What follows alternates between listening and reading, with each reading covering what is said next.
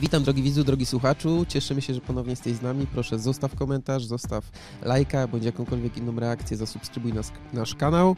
Pomóż nam dotrzeć do większej ilości osób, a dzisiaj odcinek naszego nowego podcastu będzie poświęcony 10 powodom nieudanego procesu cyfryzacji. Cyfrowy Bliźniak to podcast, w którym pokazujemy w przystępny sposób, jak skutecznie przeprowadzić transformację cyfrową Twojego biznesu. Jeżeli interesuje Cię technologia i wpływ na gospodarkę, to miejsce jest właśnie dla Ciebie. Podcast prowadzi Adrian Stelman, doradca wdrażający nowe technologie informatyczne w przedsiębiorstwach produkcyjnych. Oraz Paweł Pachowicz, który wspiera globalne organizacje w transformacji cyfrowej. Od razu bez zwłoki podaję pierwszy powód. Jest to brak cyfrowej strategii i brak wsparcia zarządu. Okej, to ja rozwinę troszeczkę ten temat. Większość case'ów, z którymi ja się spotykam, i fajnie jakbyś ty też ze swojej perspektywy to opowiedział, polega na tym, że zarząd mówi, no kurde, czytałem w internecie, słyszałem od innych, że trzeba robić, trzeba się rozwijać, trzeba cyfryzować, trzeba digitalizować. No ale nie ma tej rzeczywiście spójnej strategii, bo żeby tą spójną strategię zrobić, to trzeba się na tym znać. Na tyle, żeby jakby zaplanować pewne działania, zobaczyć, które dadzą większy ROI. No bardzo ciężko jest to zrobić y, in-house'owo, jak nie ma się do tego dedy- dedykowanego zespołu. Więc z mojego punktu widzenia to często wygląda tak, że prezes, zarząd czy osoby, które mm, podejmują te decyzje, no mówią, kurczę, jak coś fajnego wymyślicie, ale takiego fajnego wymyślcie, takie fajne, żeby było, no to wtedy załatwimy pieniądze. Przyjdziecie do nas e, po budżet, my to jakby przyklepiemy e, i będzie ok. I to jest taki jakby jeden case, że jest niby wsparcie, ale go nie ma, jest bardzo ad hocowe. Czyli pojawia się wsparcie na takie działania, które będą super. Oczywiście nie ma definicji super. nie, da, nie, nie, nie są w stanie obliczyć a- ROI, więc często powstają takie Frankensteiny bez, bez strategii yy, digitalizacji. Frankensteiny w rozumieniu tego, że kilka działów znalazło coś super i dostały na to budżety, więc sobie powdrażały to jakby po swojemu, no i to się jakby nie integruje, nie do końca działa, nie do końca jest e, jakby wartość dodana tych wszystkich systemów e, dla organizacji. A drugi też e, taki element, który mm, świadczy o tym, że, że zarząd trochę, trochę niby chce, ale nie chce i że nie wspiera tak naprawdę zmian, to jest taki, że no hajs się zgadza, no to co będę robił? No jakby nie, nie, nie, nie ma takiego e, triggera, który by spowodował to, że zarząd, właściciel czy, czy ktokolwiek te decyzje podejmuje, żeby powiedział, a to by, mi, to, by, to by mi coś zaoszczędziło, to by mi coś dało. Tak długo, jak jestem na dużym plusie, to wydaje mi się, że zainteresowanie tą digi- digitalizacją jest średnie.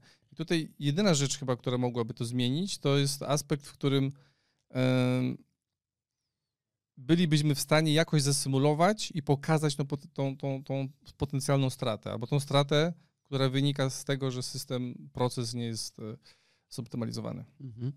No, z jednej strony y, jest tak, że no, firmy nie zmieniają się od wewnątrz. No, o tym już mówiliśmy parę razy.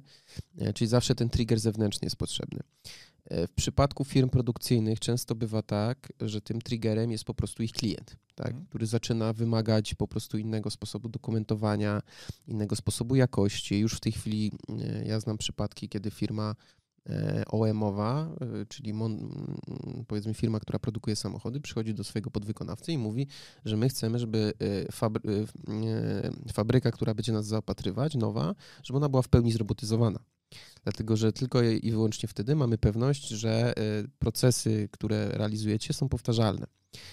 Natomiast dla mnie tym, y, tym takim kluczowym aspektem właśnie w tej strategii, y, w tym braku w zasadzie strategii, w tym problemie jest to, że no przykładowo ta robotyzacja, tak? To jest tak, że właśnie my patrzymy y, na projekty związane z cyfryzacją czy z wdrażaniami opartymi o przemysł 4.0 jako właśnie projekty. To znaczy jest jakaś potrzeba, no to tą potrzebę rozwiążmy właśnie projektem, tak? Mhm. I, patrzymy, ok, dobra, jest, jest problem, to znajdźmy budżet, sprawdźmy, czy robot na przykład, czy wiem, jakiś software, e, IoT, no nieważne co, co to jest, czy, czy to rozwiąże i, i czy to rozwiąże i spowoduje odpowiedni nam wzrost inwestycji, czy nie, a nie patrzymy tak z perspektywy lat do przodu, 10 lat, kiedy chcemy na przykład, żeby za 10 lat nasza firma znalazła się w pewnym miejscu, bo widzimy trendy, dostrzegamy trendy, wiemy, e, że, że na przykład, tak jak wcześniej wspomniałem, już niektóre firmy zaczynają wymagać robotyzacji, no to my już konsekwentnie zaczynamy tą robotyzację, robotyzację wdrażać. Więc to jest taka, taka pierwsza rzecz. Od razu przechodzę do drugiej rzeczy, która też jest powiązana, czyli brak określonego budżetu.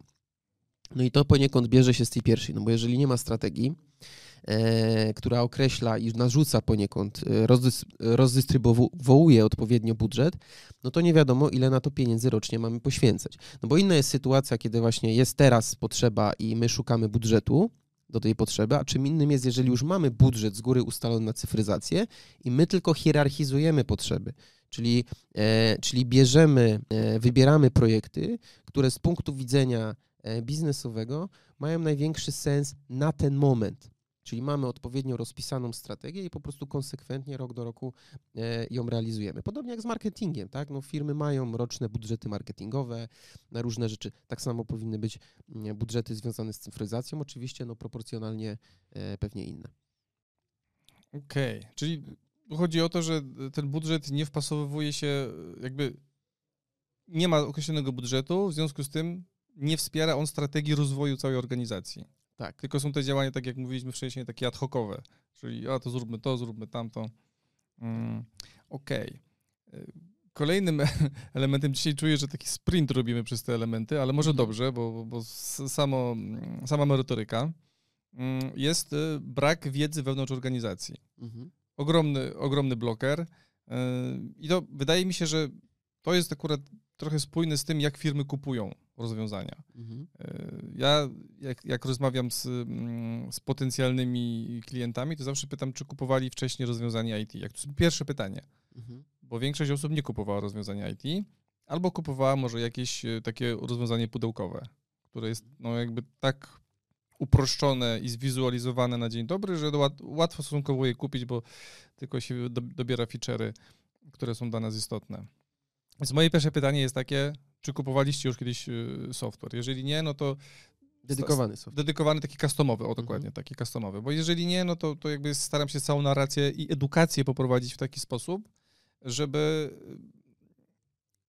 te osoby były trochę, żeby one współ, współtworzyły ten software, żeby zrozumiały, że, że to nie jest takie rozwiązanie, które jest jakby gotowe i mogę im pokazać mm, dashboard y, gotowego rozwiązania finalnego, bo tak to nie działa, tylko że to jest rozwiązanie, które po prostu powstaje przy ich udziale. No i tutaj jest rzeczywiście ten problem e, braku wiedzy, na jakiej podstawie te osoby mają e, tą decyzję podjąć. Skoro jakby są trzy rozwiązania mm, w różnych cenach, w różnej specyfikacji, w różnym stopniu się integrujące z istniejącymi e, jakby systemami mm, i niestety bardzo często to jest takie trochę to totolotek, mhm. że albo ktoś zrobił lepsze wrażenie, albo nam się wydaje, albo ktoś pokazał więcej dashboardów gotowych już na przykład. Y, nie do końca jest ta współpraca i zrozumienie, że efektem finalnym jest, e, jest coś, co wymaga dużego inputu od, od stakeholderów, czyli od, od osób, które to e, kupują lub używają finalnie. Znaczy tutaj ja bym to podzielił właśnie ten brak wiedzy na dwa, na dwa takie mm, punkty. Pierwsza rzecz to jest właśnie e, wdrożenie, czyli mm, powiedzmy, no mamy już nawet tą strategię cyfryzacji, no i teraz no ktoś te poszczególne elementy, które powiedzmy zhierarchizowaliśmy i są w planie na ten rok, no wdraża. No ja znam firmy, które mają na przykład całkowicie wszystko robione in-house'owo, czyli mhm. na przykład e, jest firma produkcyjna, która sama konstruuje maszyny, sama je programuje, wszystko się robi wewnętrznie, tak? No i to oczywiście ma swoje zalety i wady. Jeżeli e, powiedzmy e, firma na tyle dynamicznie się rozwija, że jest zapotrzebowanie cały czas na, na ludzi, którzy powiedzmy rozwijają no wewnętrznie te, te, te, te rozwiązania, no to to ma sens. Natomiast jeżeli to się odbywa transzowo, no to w tym momencie pytanie, co jest jakby efektywniejsze kosztowo. Tak samo jest w przypadku software'u. No, du dużo jest takich rozwiązań, powiedzmy, MS-owych czy to ERP-owych, gdzie no, firma bierze sobie jakieś rozwiązanie, na przykład e, open source, mhm. no i sama je customizuje, dostosowywuje do, do swoich potrzeb, tak? E, natomiast no, to wszystko potem finalnie, ja myślę, że to się, to w wielu, ja znam też takie przypadki, kiedy po prostu efektywność kosztowa takiego rozwiązania no, nie, była, e, nie była za dobra. To znaczy firma zainwestowała w pracę kilku ludzi nad, nad stworzeniem czegoś, co gdyby kupiła gotowe, no miałaby połowę taniej, tak? No więc to, ale to może, może, może, no, może na inną dyskusję. Okej, okay, ale, mhm. ale do, do, następnego, tak jak... Y, no a jeszcze drugi, drugi ten a, aspekt okay. chciałem mhm. dodać, no to jest kwestia właśnie zakupu, e, czy w ogóle koncepcji. No i tutaj znowu, można to zrobić in-house'owo, tak, czyli coś przed wdrożeniem. E, albo można to zlecić na zewnątrz. No i oczywiście i to, i to ma swoje zalety, wady. Problem jest taki, że wtedy trzeba mieć u siebie, wykształcić odpowiednie kompetencje, które na bieżąco są z możliwościami, które nam się zmieniają z miesiąca na miesiąc, tak? No teraz obserwujemy y, jakby taki największy trend rynkowy, no to jest sztuczna inteligencja, różne rozwiązania związane ze sztuczną inteligencją dla B2C, dla B2B. My też będziemy na ten temat nagrywać, bo to myślę, że, że może być dość interesujące dla każdego. E, w każdym razie, e, no teraz trzeba mieć kogoś wewnątrz organizacji, kto na bieżąco te trendy śledzi, zna się na tym, jest w stanie wybierać pomiędzy różnymi możliwościami i realnie przekształcać te możliwości, które te rozwiązania sztucznej inteligencji mają, na rozwiązywanie problemów wewnątrz organizacji, tak? tak. Mi przyszło do głowy, jak mówiłeś, że wydaje mi się, że jakby rozmawiać z jakimiś decision makerami e, od digitalizacji, to jakby mówić że wdrożymy Państwu takie rozwiązanie oparte o AI, mhm. to wydaje mi się, że skuteczność tego komunikatu byłaby 50 razy większa niż po prostu rozwiązanie w digitalizacji, które. To ciekawe, że teraz jest też taki chyba. Yy, nie chcę mówić moda, ale tak, troch, trochę, trochę jest moda na to, żeby używać tego AI. Więc ja. No, rok 2023 zdecydowanie jest rokiem AI. Tak? AI. Okej. Okay. A coś o, o elastyczności mm, realizacji wdrożeń, bo to często też jest blokerem. Mhm. Mógłbyś to rozwinąć, bo tobie bliżej do realizacji jest. Tak, wiesz co, znaczy ty, ty poniekąd zacząłeś w tym poprzednim punkcie o tym mówić, e, że mm, to jest tak, że firma, jeżeli pierwszy raz kupuje software, e, no to w zasadzie poniekąd e, się też tego uczy, jeżeli to jest dedykowany software, tak? No i teraz kluczowe jest to, żeby jednak w tym pierwszym przypadku podejścia zakupu mm. poświęcić ten czas na tą edukację, i wręcz e, właśnie dogadać się z takim partnerem, który będzie w stanie wyedukować. Dlatego, że ten pierwszy proces, e, on nie będzie ostatni na pewno. E, poza tym, po zakupie rozwiązania, nieważne czy to jest ERP, czy system księgowy, czy, czy, czy CRM, czy WMS, czy do planowania produkcji, nie ma to znaczenia, to ten system będzie trzeba rozwijać. Firma się będzie zmieniać, będzie dokupować maszyny, nie wiem, systemy operacyjne będą się aktualizować. No, nie ma czegoś takiego w tej chwili, że kupujemy e, oprogramowanie i ono po prostu przez 10 lat będzie, będzie funkcjonować na, na, na komputerze, tak? Więc i, I teraz a propos elastyczności, chodzi o to, że tak, trzeba mieć świadomość, że wiele projektów związanych chociażby z Industry 4.0 e, albo z wdrażaniem tej sztucznej inteligencji wspomnianej, to są projekty typu R&D. Tak? To nie jest projekt... To musimy, mi się wydaje, wyjaśniać. Tak. R&D, bo, bo, bo to nie no jest, jest, oczywiste. To jest custom, tak? To jest coś, co, co powstaje, no bo jest bardzo dużo zmiennych. Z jednej strony mamy mnóstwo gotowych rozwiązań na rynku, modułów, nie wiem, robotów, no ale jednak za każdym razem tą aplikację trzeba dostosować do procesów, które są wewnątrz organizacji, albo znaleźć kompromis w zasadzie między procesami, które są w organizacji, mhm a tym, y, a tą właśnie aplikacją. Jeżeli my dobrze ten kompromis znajdziemy, plus dodamy do tego elastyczność, y, co przez to rozumiem? Chodzi mi o to, że zazwyczaj firma, y, każda, no ja też jestem oczywiście tego zwolennikiem, bo to z punktu cashflowowego jest super, chce fix price, tak? Mhm. Znaczy ja chcę wiedzieć, ile to będzie kosztować mhm. i mnie nie interesuje, mm, no bo muszę sobie to zabudżetować, tak? Natomiast y, to jest taki z jednej strony miecz y, no, obusieczny, tak? dlatego że jeżeli to jest y, naprawdę nowe rozwiązanie rynkowe, którego no, jest znane tam od roku, dwóch, trzech, tak?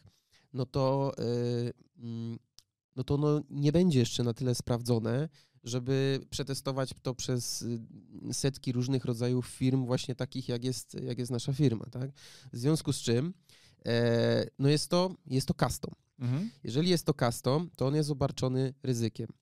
No więc teraz lepiej, tu jest pytanie, tak? Czy lepiej faktycznie się upierać przy tym fix price, przy takim wdrożeniu, czyli stałej kwocie za, za wdrożenie, czy nie znaleźć partnera, z którym, któremu można zaufać Mhm. i stworzyć wewnętrzny po prostu zespół i tylko i wyłącznie wynajmować Tylko- do niego ludzi i rozliczać się po prostu godzinowo, tak? Tylko, Adrian, to jest słowo klucz. Mhm. Wydaje mi się to zaufanie. Tak. Że tak naprawdę jakby ciężko jest je zbudować. To jest, to jest słowo klucz, bo tak naprawdę ja też bym, był, jakbym był taką organizacją, to też bym pomyślał sobie, nie, no jasne, to znajdę partnera, któremu mogę zaufać Mhm. i, i, i wtedy będziemy pracować w tamie materiał, czy będziemy się rozliczać za pracę, którą jakby wykonali, ale w, w, to, to, to działa tylko w teorii Mhm. mocno, bo w praktyce, no, no wiesz jak jest, że każdy sprzedaje to, co ma, każdy sprzedaje swoje rzeczy, więc y, największy problem chyba jest w, w zweryfikowaniu y, intencji handlowca albo Mhm. intencji osoby, z, której, z którą rozmawiamy, bo ta intencja przeważnie jest taka, żeby sprzedać swój produkt. To, to, to, nie, jest, to- nie są niezależne osoby, które mm, po prostu, po prostu y, y, jakby doradzają, bo to nie jest ich funkcja, tylko ich funkcją jest doradzić tak, żeby prawdopodobnie jakby sprzedać swój produkt. No, więc to, No i tu Mhm. pro tip od razu. Mhm. E, e, jeżeli, jest tak, jak mówisz, zgadza się, natomiast to też można ominąć, tak? To znaczy, jeżeli mm, taki proces zakupu chcesz zaprojektować, nie wiem, na zakup, załóżmy ERPA, mhm. to możesz go zaprojektować w taki sposób, że zatrudniasz firmę, która dostarcza ERPA, ale od razu jej mówisz, że nie może ona startować w tym przetargu. Czyli ty tą firmę wynajmujesz tylko i wyłącznie do doradztwa, tak? I Ja 100%, ja to, ja to kupuję. mhm. Większość firm jednak tutaj pomyśli, kurde, to jest dodatkowy koszt. Więc to może doradzi mi ten, zobaczymy, ocenimy i siądziemy z chłopakami i wybierzemy najlepszą opcję dla nas, pomimo tego, że nigdy tego nie robiliśmy i nie znamy się na technologii tak bardzo. Znaczy wiesz, to jest koszt dodatkowy, to się Mm. zgadza, bo to nie ma co... Znaczy jest tak postrzegane, bo tak naprawdę to nie jest koszt, to jest inwestycja w to, żeby twoja, yy, żeby to wdrożenie było jakby tańsze i lepsze, mam wrażenie. Znaczy wiesz, jeżeli y, załóżmy taką scenariusz, że kupujemy system właśnie informatyczny jakiś za milion złotych, tak? Mhm. No koszt takiego audytu, doradztwa, niech to będzie 50 tysięcy, tak? Czyli to stanowi 5% tego, e, tego wdrożenia. I teraz tak, jeżeli my to przeprowadzimy, teraz pytanie brzmi, ile in-house'owo czasu nasi ludzie poświęcą na to, żeby tak dobrze zbudować koncepcję na wdrożenie tego systemu, Mhm. Żeby te wdrożenie za milion faktycznie spełniło wszystkie potrzeby, które są w naszych głowach. Mhm. No bo to jest największy problem. Największy problem przy takich wdrożeniach to jest to, żeby te potrzeby, które my mamy w głowie, spisać w taki sposób, żeby one były zrozumiałe dla firmy, która na, następnie ma to, ma to dostarczać i jednocześnie, żeby one były, składały się z na maksymalnej ilości modułów dostępnych rynkowo. I to jest właśnie ta elastyczność, tak? Czyli jeżeli podchodzimy elastycznie, mamy partnerów, z którymi możemy współpracować, e, i zdajemy sobie sprawę, że nie da się tak naprawdę do końca przewidzieć dużego wdrożenia na samym początku, tylko lepiej je podzielić na kawałki, no to, e, to po prostu mamy większą pewność, że te wydane, wydawane pieniądze, może nawet trochę większe, ale one, one na pewno będą wydane na coś, co, co będzie finalnie, finalnie działać. Jasne. Kolejna rzecz, która. Ja mam, ja mam tutaj ciekawy przykład na to i mam. ma- E, e, chciałbym też usłyszeć, czy, czy ty masz jakiś to przykład. Mała otwartość na zmiany. To jest no, super oczywiste, że nikt nie lubi zmian tak naprawdę. Ale ja mam taki tutaj przykład, który mnie teraz zmroził i, teraz go z życia wzięty. Przykład e, dotyczy się dyrektora fabryki, e, która no, ma przychodu kilkaset milionów euro w skali roku. No i tam jakby rozmawialiśmy o takiej optymalizacji zużycia energii elektrycznej, co wydaje się jest istotne w perspektywie takiego dużego zakładu. No i usłyszałem właśnie od tego y, plant managera, że mm, nie, to, to najwyżej po prostu przerzucimy ten koszt droższej energii na, na klienta końcowego i nie będziemy tutaj raczej inwestować. E, No i to, to mnie zmroziło, jakby, bo, bo, to, bo to nie jest fake, tylko to jest jakby realny przykład, e, że tak długo jak ten klient będzie akceptował e, te wyższe ceny, a tak pewnie jest, bo, bo, bo, bo, bo po prostu brakuje bardzo wielu rzeczy na rynku, no to chęć do, do zmiany była praktycznie zerowa. Nie? Bo przerzucę koszty, mnie się nic nie zmienia, a ja nie będę musiał przechodzić przez ten cały change management, przez zbieranie danych, analizowanie. Przerzucam koszt na klienta końcowego i tyle. Znaczy dobrze Zmroziło cię też, czy nie? E, Wiesz co, no to słuchaj, Czy to te, norma? te koszty trzeba przerzucić na klienta końcowego. No innej, innego wyboru nie ma, ale e, to, co można zrobić, to jest to, żeby mimo wszystko e, tym zarządzić. Mhm. Tak? No bo teraz tak, jeżeli ty jesteś monopolistą i faktycznie robisz coś na jakimś rynku, którego nikt inny nie robi, albo mimo wszystko w dalszym ciągu masz stosunkowo niższe koszty niż twoja konkurencja, Mhm. to możesz sobie na to pozwolić. Mhm. Problem polega. No i teraz pytanie znowu, jakiej, jeżeli jesteś na przykład firmą produkcyjną, no to jakiej e, potrzeby e, wartości produkujesz? Czy to są, war, czy to są dobra pierwszej potrzeby, drugiej potrzeby, trzeciej potrzeby, tak? No jeżeli produkujesz żywność, no to okej, mo- no to każdy z nas musi tą żywność kupować, tak? I nie będziemy e, ze względu... Ale z drugiej strony masz bardzo dużą konkurencję. z drugiej Więc strony marżowość masz, nie, nie może być troszkę, musi być niższa tak naprawdę, z uwagi na konkurencję. Tak, marżowość może być niższa, masz konkurencję, ale z drugiej strony e, no masz takie dobra, gdzie ta fluktuacja popytowa nie jest taka duża, tak? Inaczej sytuacja wygląda, jeżeli chodzi, nie wiem, na przykład o pralki, Mhm. e, samochody i tego typu rzeczy, tak? No bo jeżeli e, e, tutaj już, e, tutaj już jest po pierwsze dużo większa konkurencja i dużo bardziej też geograficznie zdywersyfikowana, tak? No bo mamy fabryki, które w różnych krajach produkują od różnych producentów, no a z drugiej strony y, my i ty jako konsument, czy ja jako konsument, no jeżeli załóżmy zacznie na- nam doskwierać inflacja, coraz bardziej, no to możemy powiedzieć, ok, no to samochodu na przykład w tym roku nie wymieniamy, wymienimy w przyszłym roku, a żywność mimo wszystko musimy, e, musimy kupić. Okej. Kolejny p- problem. Tak jest. E, standardy. Czy, czy jakby sp- spotykasz się z tym, że e, nie wiem, są standardy na to, jak, nie wiem, wózek widłowy się porusza po magazynie, ale nie ma standardów cyfrowych. Mhm. Wiesz co, no to jest częsty problem, dlatego i on jest związany z tym, no, że coś jest nowego, tak? Jeżeli Mhm. coś jest nowego i pierwszy raz to kupujemy, wdrażamy, no to siłą rzeczy nie mamy standardów. Mhm. Natomiast y, to jest właśnie dobry moment. Kiedy jest dobry moment na wdrożenie standardów? No właśnie tu i teraz, ten moment jest dobry, y, kiedy y, nowy standard nam się pojawia. To znaczy kupujemy y, jakąś maszynę, pierwszego, pierwszy raz jakąś maszynę konkretnego typu, ona się zaczyna sprawdzać, no to pytanie, czy systemy, które zostały wykorzystane w tej maszynie, nie użyć jako standard. Co to powoduje? No przede wszystkim, jeżeli mamy standard i mamy, nie wiem, jednego dostawcę e, komponentów, e, nie mówię tutaj o integratorze, ale o dostawcy komponentów, nie wiem, robotów, oprogramowania, no to w tym momencie serwisowanie, utrzymanie systemu, administrowanie tym systemem, e, części zamienne, no setki różnych rzeczy po prostu są takie same i tańsze, tak? Dlatego warto standardy mieć. Co więcej, ludzie, którzy obsługują te rozwiązania technologiczne, znowu, nieważne czy to jest, czy to jest system informatyczny, czy robot, czy cokolwiek innego, uczą się tych standardów, e, ale uczą się tylko jednego standardu na, danym, na, na, na daną kategorię, a nie, muszą, nie musi każdy się uczyć na przykład w jaki sposób pięć różnych robotów programować. No to są ogromne ograniczenia kosztowe, więc trzeba myśleć z punktu widzenia e, kupu techn- kupna technologii e, właśnie e, z perspektywy standaryzacji. Chciałbym rozwinąć to, ale z drugiej strony chcę przejść do następnego, bo ma, mamy, mamy sporo, a, a Mhm. chciałbym się zmieścić y, mm, y, w, w czasie. Mm, Ale dopytam o te standardy. Mhm. Jakbyś tylko, proszę, jakbyś tak szybko mógł to y, w miarę zaadresować. Mhm. Jak zacząć projektować te standardy? Albo jak, jak zacząć zastanawiać się nad tym, jakby skąd one się powinny wziąć, gdzie jest punkt odniesienia dla nich, tylko tak wiesz, na szybko i potem byśmy do kolejnego przeszli. Znaczy wiesz, to jest tak jak z jazdą na rowerze, nie? Mhm. No, dostajesz instrukcję od, od ojca, czy tam od Mhm. kogoś, kto cię uczy i tak czy inaczej twoje, twój pierwszy, twoja pierwsza jazda zakończy się wywrotką, nie? Mhm.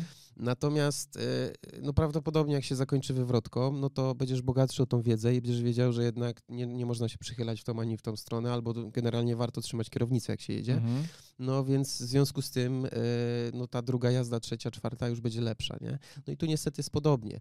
E, Można to oczywiście niwelować tym, że ktoś po prostu za tą kierownicę cię będzie trzymał. Przykład konsultant, przykład Mhm. e, firma, z którą się dogadasz, przykład, nie wiem, ktoś zatrudniony na etacie, kto, kto, kto będzie się znał na standardach na przykład e, wprowadzanych w organizacji, no i wtedy się nie wywrócisz, tak? E, Jest mniejsza szansa na to przynajmniej. Więc ja bym powiedział, że kluczowe jest to, żeby mm, z punktu widzenia standardów patrzeć tak samo jak z punktu widzenia e, zakupu. Okej, E, super.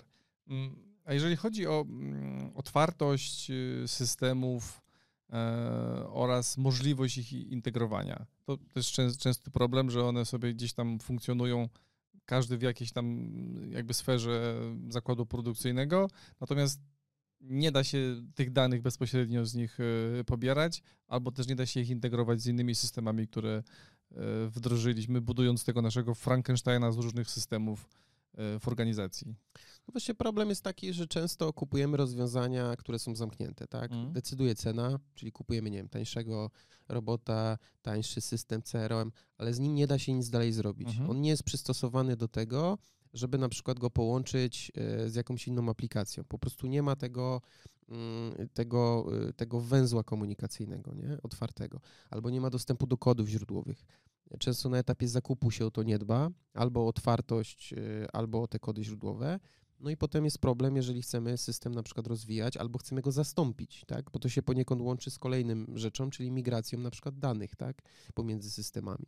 A migracja danych pomiędzy systemami też wiąże się, wiąże się pewnie z security Tak. mocno. A to z kolei wiąże się z security, nie? Bo Mm. tutaj łączymy od razu dwa tematy, czyli pierwszy to jest ten brak otwartości, a dru- druga rzecz to jest migracja danych. No, przykładowo, kupiłeś sobie system ERP, Mhm. miałeś firmę 30-osobową, on działał, e, to było rozwiązanie jakieś gotowe, sasowe, no a teraz nagle masz firmę 200 osób i on już nie wyrabia, no i trzeba nowy system wprowadzić. Tylko, że te dane, które są i które wypracowane są w firmie od nastu lat, no to trzeba teraz przenieść do tego nowego systemu. No nie można na dwóch systemach działać, tak?